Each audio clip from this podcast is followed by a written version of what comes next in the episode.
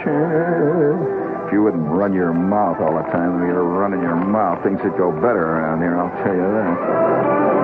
A lot of time. You are a smart, you know what. You could just fill in the blank. And I'm going to warn all of you out there, this is not a cute night. That's it. It's not cute at all. Oh, mouth, you, boy, right where it counts. Maybe what you need is a change of people. Go where the people is warm and wonderful.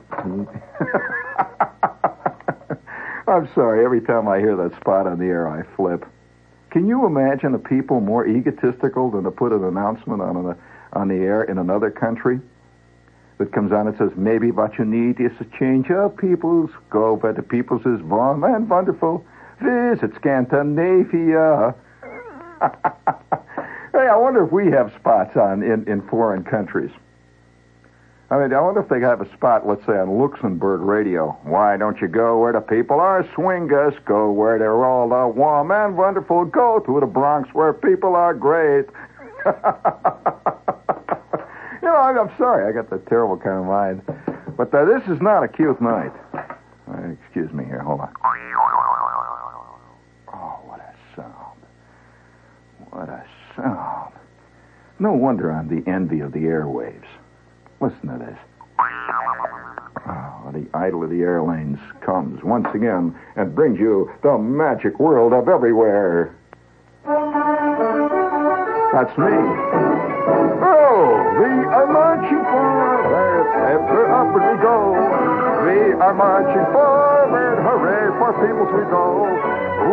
Peoples, we are humans, we are mankind. We are marching forward, marching, marching, marching forward.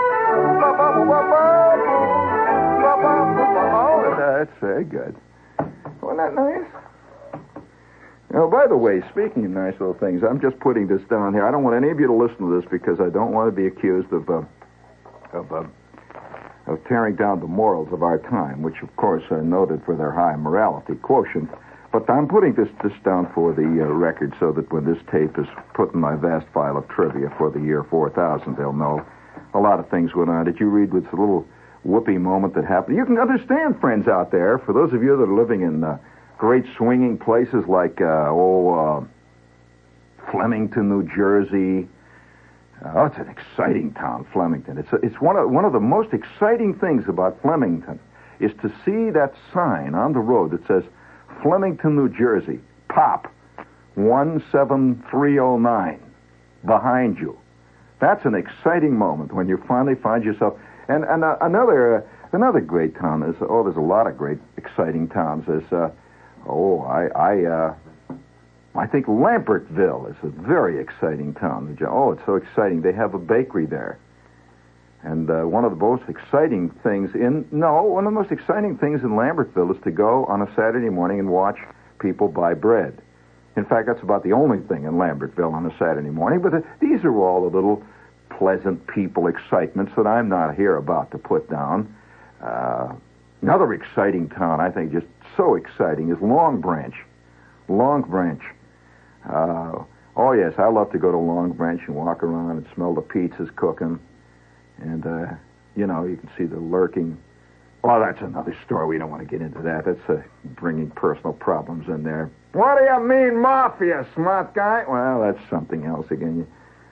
You, yeah, and, and these are all exciting little communities where modern American life is lived to the hilt to the fullest, where night after night they sit and watch the Beverly Hillbillies and Flipper, and and uh, and I wonder, uh, well, Kearny, oh yes, Kearny, that's an exciting. To Bound Brook, oh, there's nothing like Bound Brook in the spring. It's very exciting. Bound Brook is even more exciting in a pouring downpour. That's a that's an exciting moment. Oh yeah, I love to go into the uh, to the to the Dairy Queen there in Bound Brook, and uh, all, uh, outside of Clifton, New Jersey. Uh, uh, nothing, uh, very few places I know are more exciting than than the Bonds, where you can see the local the local fauna. excuse me, in this case, I suppose it would be Florida, but actually the local fauna have come in to down awful awfuls. And, uh, oh, yeah, I love to see them sitting there all lined up on the stools there, and, and you can see the flickering light of the Rizzuto Berra bowling alley lighting up the acne on this as they sit there sucking their, their, uh, Hey, come on, I want another awful, awful here. Hey, Manny, how about it? If I have four of them, I get the fifth one free, right? Well, these are these are things you just can't pass up. It's it's just part of life. And and uh, uh, for those of you who wondered why they call New York Fun City, we have a little note in tonight's post. It says an alleged house of ill fame with a swimming pool and a sauna for weary patrons. Would you please bring me a little of that? Uh, this is uh, our mood music for a man marching over the cliff there. An alleged house of ill fame with a swimming pool and a sauna for weary patrons was raided on the east side early today by plainclothesmen who arrested five women and three men. Police swarmed into a four-story brownstone on Lexington Avenue in 94th Street, and by the way, that's in the middle of the higher rent district, after, this was at 2 a.m., after an unhappy man who thought he was just going to a party with a friend had fled the building and called the cops.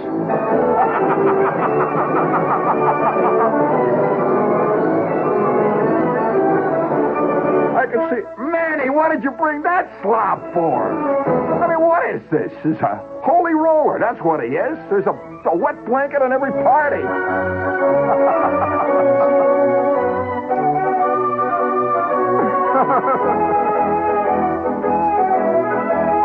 Uh, the patrolman who was called in, and we quote him here, says, You know, this place looked like a Roman orgy. People were in all phases of undress. Some were in the pool, some were in the sauna. There was a lots of them reveling around in the bedroom.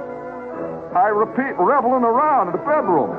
At least five of the girls got away in a confusion. They hightailed it out the window in the back door. They was all jaybird naked. What a sight.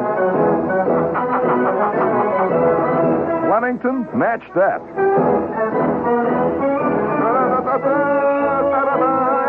Upward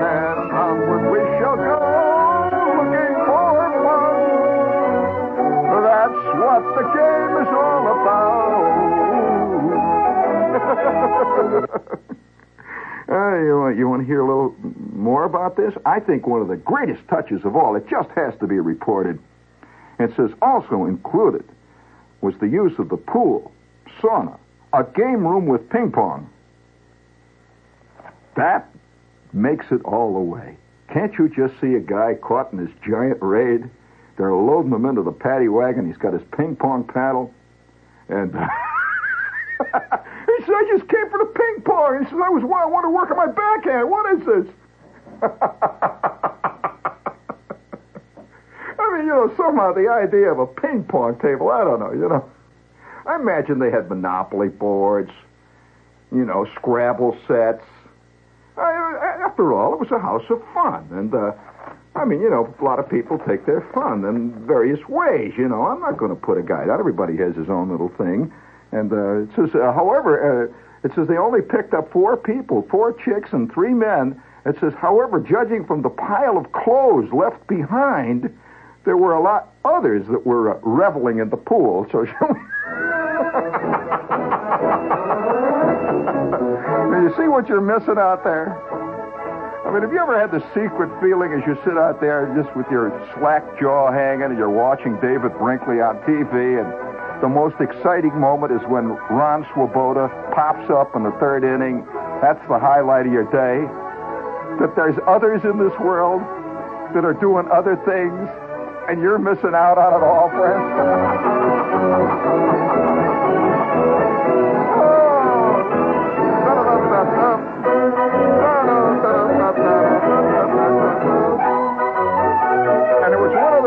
I think I just have to repeat to you. This is too good. I mean, this cannot be missed. It says the tile pool and the sauna were in the basement. Besides endless liquor, police said there were lots of fruit available, and we quoted, including they had lots of grapes.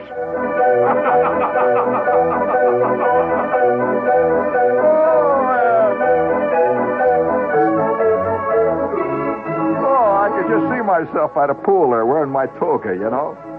And they're bringing in all these grapes. Nothing I like more than grapes when I'm on an orgy, you know? They bring in this great big tray of grapes, and they got this big boar's head, see, that's got an apple in his mouth, and his ears are on fire, you know? Bring on the women! and by the way, it was all chargeable to Diners Club.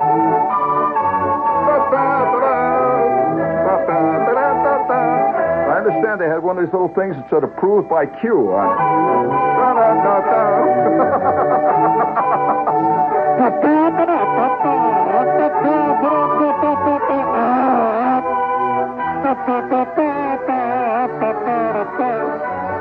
That uh, only proves that man's ingenuity is boundless. Gee, that sounds like a great service club. Boy, oh boy, that wasn't like the USO, was it? Guys who uh, write little funny things in the John about the bosses and stuff like that. You never know, see. And one guy sent me from one of the departments here. I will not tell you which one it was. He sent me a department memo about WOR. It had the big WOR thing printed on the top of it, and he had spelled it a different way.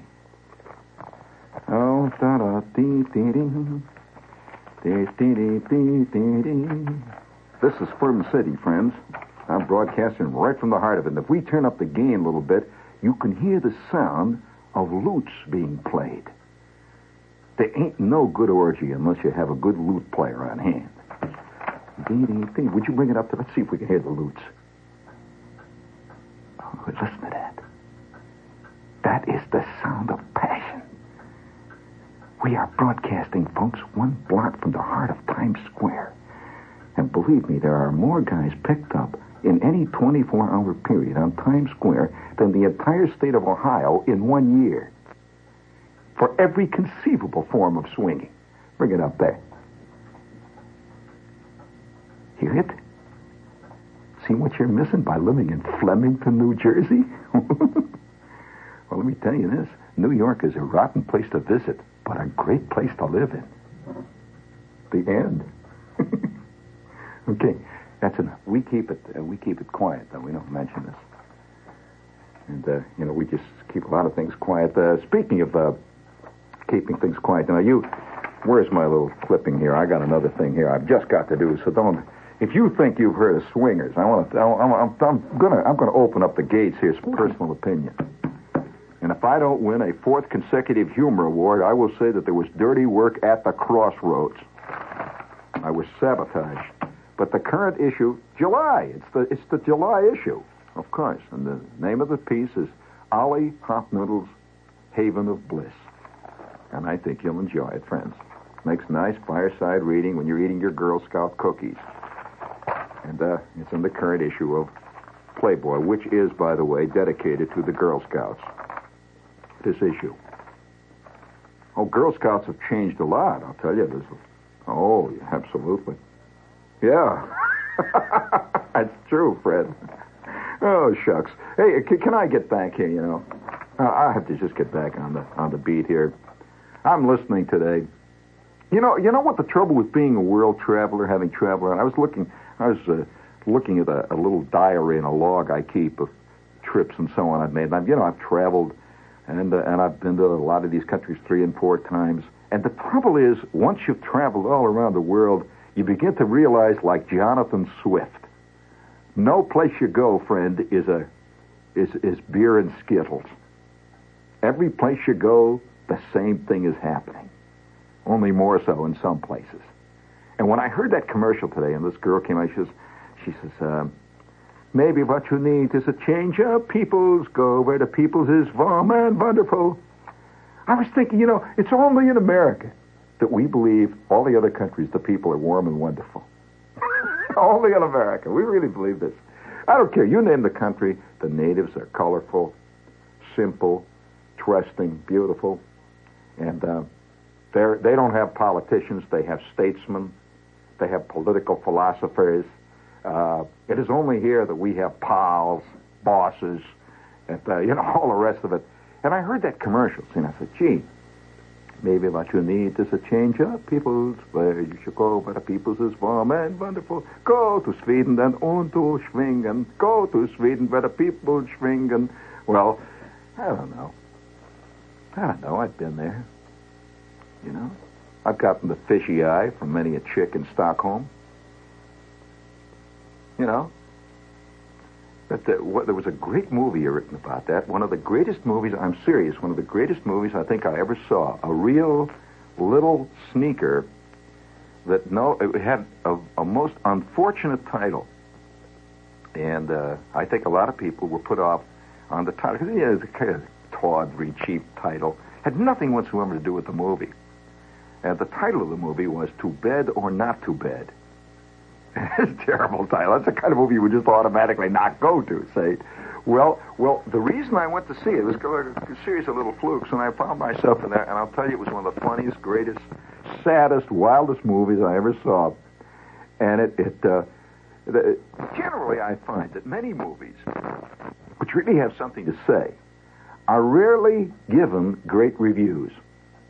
Because most reviewers are far more interested in who the star is, uh, who the director is, what technique was used, than whether or not the movie says anything. Rarely is the movie ever act. And the more cliche, I'll tell you, The Graduate is probably one of the greatest cliches to come down the pike since uh, since late in the Holden Caulfield period. you know, it's a terrible cliche. Uh, I mean, what is more of a cliche than the sensitive, uh, vibrant uh, young man looking for his quote identity and finding uh, and finding that society is corrupt and rotten? Oh, come on, Mike. Are you serious, Mike Nichols? Come on. If there's anybody who's part of the part of the establishment, it's you, big old Mike, and I know it, man, all the way. you know, but uh, that's that's uh, neither here nor there. And uh, so I generally avoid, like the plague, movies that get good write-ups in uh, oh, The Voice, Cinematique Weekly. I watch out for that stuff. And uh, one night, I'm sitting in there and I'm seeing this movie, To Bed or Not to Bed. And it's Mastroianni, before he became a big deal. He's just an actor, see, Mastroianni. And he was an Italian businessman in the fur business. And it opens up with him being sent by his firm, and he's leaving his family. He's got this gigantic family of about 500 kids yelling and hollering. He's got this giant busty wife that's you know, she's making a spaghetti, and they're all in this in this little room with it's got diapers hanging all over and socks and stuff, and and uh, he's being sent by the firm for a weekend to do some business in Stockholm, and he is thinking, oh man, those chicks, you know, and we see him on the train now, and he's dreaming of these fantastic things he's heard all of his life about these these wild, these these Swedish chicks that are world famous and then we see him on the ferry boat crossing, and he's meeting these, these characters. They're giving him the wine, and he's on his way. And then he finally arrives in Sweden. And this great scene in the in the apartment. Do you remember the scene in this this this this modern Swedish apartment that had about all the warmth of the average, oh, I'd say the average interior decoration of a Westinghouse two-door refrigerator. you know, the Swedish modern is about as is about as cold as last year's frosted ice cream cup, you know. And he's sitting in this apartment, and he's got his eye on this chick who's invited him up there. It was then that he learned the, the, the true facts of life about maybe you should go where the people is, oh, man, wonderful. and she asked him, she says, were you ever in the war? And he's got his mustache. Uh, I was in the war. Yes, uh, I was in the war. And she says, why, you are a killer. Well, and here is Master. No, well, no, I've been to the war. You know, know, Duce, uh, the fascisti. Uh, we are going marching into the, the, the, Afrika Korps. Uh, we got the we got the shot. And, uh, and, uh, and it was such a such a beautiful delineation between two cultures. Now, rarely would we think in America of making a movie about the fact that London isn't a swinging town. If we were going to make a movie about London, we would we would insist on the fact that London is a swinging town. And I'll never forget uh, living in this hotel uh, near Kensington. Well, it was it was near uh, not not far. Let me think offhand if you know London. Uh, it was not far from Victoria Station, and this little traveling hotel where ordinary travelers If you ever read George Orwell, you know that part of London. Uh, down and out in London and Paris. And uh, keep the aspidistras flying. that was another good one. And uh, and I, I'm sitting in this hotel, and all these people are sitting around. I had a feeling like I was in this waxwork, see? And uh, outside, once in a while, somebody would run past waving an Elvis Presley record. And, and, I, and I realized, I realized that myth far transcends reality in our, in our, in our ideas. We, we, people have a, have a thought, most, of, most Americans I know have a think that they, they really believe that, that London is a cross between the Beatles, uh, a little touch of Michael Caine, and a dash of uh, the Beatles. And then over, overall marinated by the spirit of Laurence Olivier and Henry IV. It ain't. It ain't any more that, friends, than America is an offshoot of the Sioux Indians. It ain't. We bear very little relationship, any of us, friends, to Gary Cooper, or for that matter, even to Johnny Carson. What do we do? We walk around, we sit down at a chock full of nuts. We have a brownie, maybe a second cup of coffee. That's the orgy for today. Maybe you say, what the hell? Right. Ah, well, you only live once. I'll have two brownies. No, give me some of the peach cream pie. And that's life. You never see that in movies. And in England, they don't see that side of our life. When they see New York, what do they see? They see a shot of Mayor Lindsay spread eagle against the Seagram building. You know? and Barbra Streisand running down Broadway, trailing fur. That's the, that's the New York all of us know and love, isn't it, friends? Of course. Knee deep in cigar butts on 6th Avenue. And a couple of Martys ride by on 8th Avenue with jersey plates and they're throwing Ballantine cans out of the back seat at you. That's the New York we love and admire, isn't it, friends? And know so much about. But uh, I just thought you ought to know. What do you think of Holland? I'm, I'm asking a rhetorical question to all of you out there. What do you think of Holland? Nice. Mm-hmm. Well, it is. It definitely is. Now, what else do you think of Holland? Everywhere I go, people say, well, it's clean. So? My Aunt Min's ironing board is clean. I never thought that my Aunt Min's ironing board was very exciting because of that. What else do you think of Holland? Well? People with shoes, wooden shoes? Well, they're not easy to come by now these days, any more than you see guys with shaps walking along 42nd Street. Although that's getting more common than it used to be, I admit now, since all those guys came down from the Bronx High School of Science and bought all that stuff down in the village, you know, with the love beads. But what do you think of Holland? I just thought you ought to know. Oh, would you please uh, let's uh, let's give you a little insight into another country. Bring it on, Nick, please. Now, now, I'll tell you what you do. Go in there, take take it off there, Bob. Take it off and play the third cut on that side. One, two, three. What does it say? There it is. Bring it on big.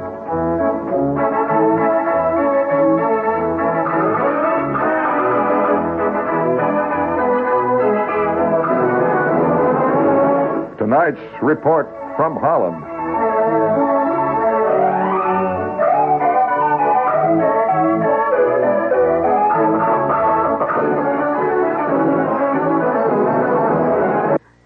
And this is a report taken from the London Observer. And the title of the report is Bad Day in Bad Town. The Hague. St. Willebrord is suffering from a hangover. Not the Roman Catholic saint who was supposed to have brought Christianity to Holland, but the village which bears his name. You don't hear much news from Holland, do you, friends? You're going to hear some tonight. I just picked this out of the hat, you know, just to show you that if you think America is the only place where violence is, you know, we, we have this idea. People have this, you know, this nutty thing that only in America is there violence. I just thought you, uh, I've, I've taken what is generally considered the most peaceful country, this side of Switzerland, in the world, Holland, and I'm reading to you what's happening. This was last month. Now listen carefully. on a hot April night last month, when the temperature, well, it was two months ago, actually, about April 20th is when it actually happened, when the temperature broke all records and rose to 87 degrees, St. Willebrord exploded. Most of the male population of the village, nearly 1,000 strong, stormed the police station with the intention of razing it to the ground. The battle raged until dawn. Since then, all of Holland has been asking itself, but why? Why? What is it? Why? Why? During the court case against some of the 17 arrested St. Willebrordians, some of the answers have been given, but there is no guarantee that it will not happen again. St. Willebrord, a village near the Belgian border, has for years been the target of sociologists and criminologists looking for research material. How would you like to come from that town, friends? the criminologists come to study the population. Its chief contribution to the Dutch social system is professional cyclists and professional criminals. The rate of unemployment in the village is 27%, compared with 4% in the surrounding area. Just a lot of lazy louts hanging around St. Willebrord. In the past, there have been many attempts to analyze what makes St. Willebrord tick. It has even been seriously suggested, listen to this, by the Dutch government and by many people in the Dutch population, that the village should be wiped off the map and its population distributed over the more civilized parts of the country. Right, Hans, you are going to Rotterdam? We are taking that crowd next door who's been drinking beer for the last four weeks. They're on their way to Ghent. Just splitting up the whole town. Can you imagine us getting so mad at Teaneck that we decide to just wipe the town right off the map and send them all over the country. Send one crowd to Ohio, another crowd to Alaska. no, no, this, this, I'm reading this to give you an idea that this is the kind of stuff that goes on in other countries. You never hear much about this. During the past few years, cafes and bars have mushroomed along the main village street. Despite the unemployment, there does not seem to be any shortage of money. 20 to 30 glasses of beer is considered a normal evening's intake for the average local inhabitant. That's a lot of suds. Children of 12 or 13 are regularly picked up off the streets dead drunk. Anyone from the surrounding area looking for the high life automatically goes to St. Willebrord. That's where it's happening. To keep law and order, the village relies on a force of four policemen. No amount of recruiting can get them any more. That's it. On that hot Saturday night, the trouble started. Oh, a little mood music, a little Dutch mood music in there, just softly there.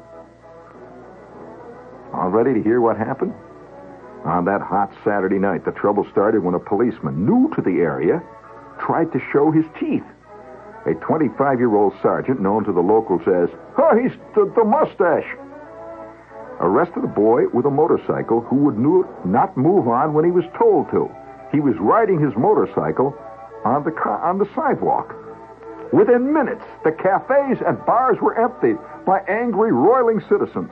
A mob of nearly 1,000 marched on the police station, demanded the immediate release of the boy. The police refused.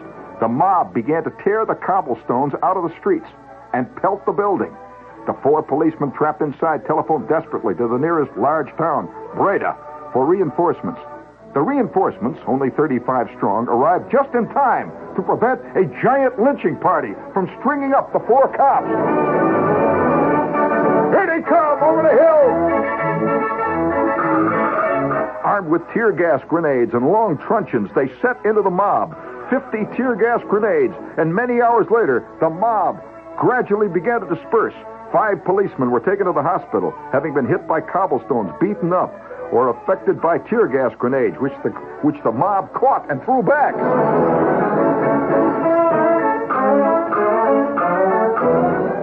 Holland was shocked rigid by the riot. The Minister of Home Affairs hurried down to the village on Monday. Special arrangements were made for the trial of the 17, who were originally arrested to be held as soon as possible. It is normal in Holland to wait about two months before this kind of case comes to court. This time, the Dutch wanted swift, hard justice, to make sure that it did not happen again. What makes this village different? The London Observer asks. Perhaps the fact that most of its inhabitants are descended from gypsies or roving families who finally settled there. The immediate reason given for the riot was the high unemployment and the consequent boredom. But these figures are deceptive. It is quite normal in St. Willebrord to draw unemployment money and at the same time to do a little quiet work on the side, such as smuggling butter and cigarettes over the border to Belgium or brewing illicit gin in the bathtub in the house, if it has a bathtub. Most of the accused, listen to this line, most of the accused arrested after the riot had the same defense. Why? They wanted to know. Had they been arrested and not the rest of the town? What had they done that everyone else had not done? Most of them admitted that of having had over 30 glasses of beer. But after all, what's wrong with that? That's what everybody drinks every night, huh? It just seemed that night uh, kind of a good idea to tear the police station apart, brick by brick. Several of them had been registered as alcoholics since the age of 12. Meanwhile, the Minister of Home Affairs has been asked repeatedly what he is going to do about Willebrord. Well, there is uh, not much I can do, says the minister with touching honesty. It just seems that today no one wants to be a cop in St. Willebrord. And there it sits at this very moment, roistering into the night. The beer is flowing faster than water ever, ever. no kidding. Was that? Oh, yeah, I'm sorry. Oh, yes. I'm very, very sorry. Somebody just called. I've just got to, got to, got to clear up something. Yeah, no, he's right. I'm sorry. He's right. Give credit where credit is due because he did a great job on this. Somebody just called. It was Alberto Sardi's. his his uncle called. Alberto Sardi's uncle called. He says, "Why?" He says, uh, "My nephew was in this." Uh, says, "It was not Mastroianni." And there was a tone in his voice that said, "I better correct it. I better correct it." So it was Alberto Sardi, Sordi, Sordi, Sordi, Alberto Sordi, and uh, he was he was magnificent. Oh, there was a scene in that movie. I'll tell you that uh, on the ice, uh, the the the uh, the maniacal death wish of the Swedes. Uh, the, the the scene on the ice when they were all out there racing their Saabs and their Volvos on the frozen ice, and the Italian was sitting in the middle of this wild, insane scene. These cool chicks with the green glasses, and the guys, the, the, the Swedish counts with the slit eyes, were driving their cars at each other at 150 miles an hour. And Alberto Sordi was going, Oh, Mamma Mia, Mamma Mia, what are we doing this for? And the, the last scene was one of the most touching scenes I've ever seen in the movies. And I am not a movie fan particularly, but it was Alberto Sordi arriving back home. Do you remember that scene? It was one of the greatest pro-life movies I've ever seen. Arriving back home in this apartment with 15 bambinos yelling and hollering, the, and the diapers all swing down from the seating, and this, this big busty wife of his was cooking the spaghetti, the pasta, and he arrives back in there, and she turns to him, and she says, in Italian, you, you never know quite what they say, and underneath it says, did you have a good time, dear? and he's been this fantastic weekend in Sweden. And, and, and he, he smiles. He says, he says, ah, eh, molto bene, molto bene. so Alberto Sordi's uh, uncle is listening tonight. Will you tell him he was fine in that? And as an old actor, I love his work. Uh, I don't think he's had the credit that, that Mastroianni has had. Very fine. Uh, speaking of, of, of little sneakers, one night I found myself uh, in a drive-in.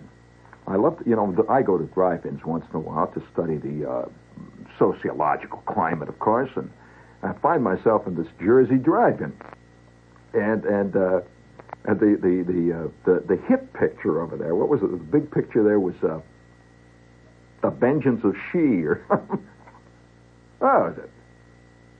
I, I don't remember. They, they, they had this uh, one of these uh, monster pictures out there, and underneath it, a little tiny line. It said, little tiny line. No, it was uh, it was the Jack Lemmon uh, Walter Matthau movie. Yeah, the uh, uh, the the Chinese cookie. Fortune cookie. You can see I'm a real movie bug, you know. And I sat through that thing, and that was that was a one-line joke that was stretched a little too long, and uh, and uh, it was you know it was funny in parts. I thought you know it had got this great reviews. Everybody's talking about how great it was, and uh, they didn't even mention on the outside on the big on the big marquee outside of the uh, the, the drive-in. The whole thing was the fortune cookie, Walter Matthau and Jack Lemmon, see, and underneath it had this little line of the double feature, and just a little. Didn't say who was in it or anything. Just a little thing, a little picture thrown in, so that you could have something to to look at, you know, while you're eating your Chinese egg roll and making a scene with your chick and drinking uh, uh, drinking root beer and all that stuff, you know. So immediately after the fortune cookie was over, everybody goes out. You know, the cars started to drive out, and on came the second picture. And I'm starting to drive. I got the lights on, you know. And I look at the first scene. I said, wait a minute, wait a minute, just a minute. I look, and the first scene was this magnificent scene, one of the most wild scenes I've ever seen of the Italian Riviera. And this guy driving along on the streets, you could see him. He's got this rakish hat. It was the kind of hat that that uh, Jacques Tati wore in uh, uh Mr. Hulot's Holiday. And he's driving along in his his uh, his little Fiat, his Fiat Roadster, and he's driving through the streets, and you could see these cars on all sides. It was in color and I and it was one of the best movies I have seen in months, and I've not heard one word about it. It was called Weekend Italian Style, and it was not at all what you thought it was going to be, not at all. And there was one scene with him on this rowing machine with this fantastic chick, the you know the Sophia Loren type, and they're rowing along there if you if you ever want to see the other side of the discotheque world, that's the movie to see. Oh wow, and and and, and I saw that it was so beautifully done. And I don't know whether any of you saw this movie, but if you get a chance to see a little movie, and I don't I don't even know the name of the man who's in it, which is much which is one of the sad things, one of the finest, most subtle acting jobs I've seen in a long time. This guy did, just a an ordinary looking middle aged actor but beautifully done. The job he did was magnificent on this. And it's called Weekend Italian Style. Then you begin to see that, that we're not the only ones, you know, with the with the nuttiness going, with the insanity that floats around. It's all it's the 20th century, you know. And somewhere off there on the east side, they had the grapes ready. And the ping pong tables were all set. The, the, the paddles were out. New set of ping pong balls. They had the Monopoly board there. And all those new cards that said the deed to Ventnor Avenue. And the swimming pool was filled with reveling people, singing and hollering. And, uh, you know, just having a good, clean time. You know, after all, life is hard enough today without not finding a little relaxation here and there. This is a health club, after all. And so tonight we salute Alberto Sordi, we salute Alberto Sordi's uncle. We salute the man who played that little piece in the Fiat automobile. We salute the lady who swam on her back halfway to Staten Island after she jumped out of the ferry. We salute the guy that went in to the revelry house on the east side and says, What is this? And ran out and called the cops. There's always a wet blanket, friends. You gotta watch out. They're everywhere in life. Hang loose.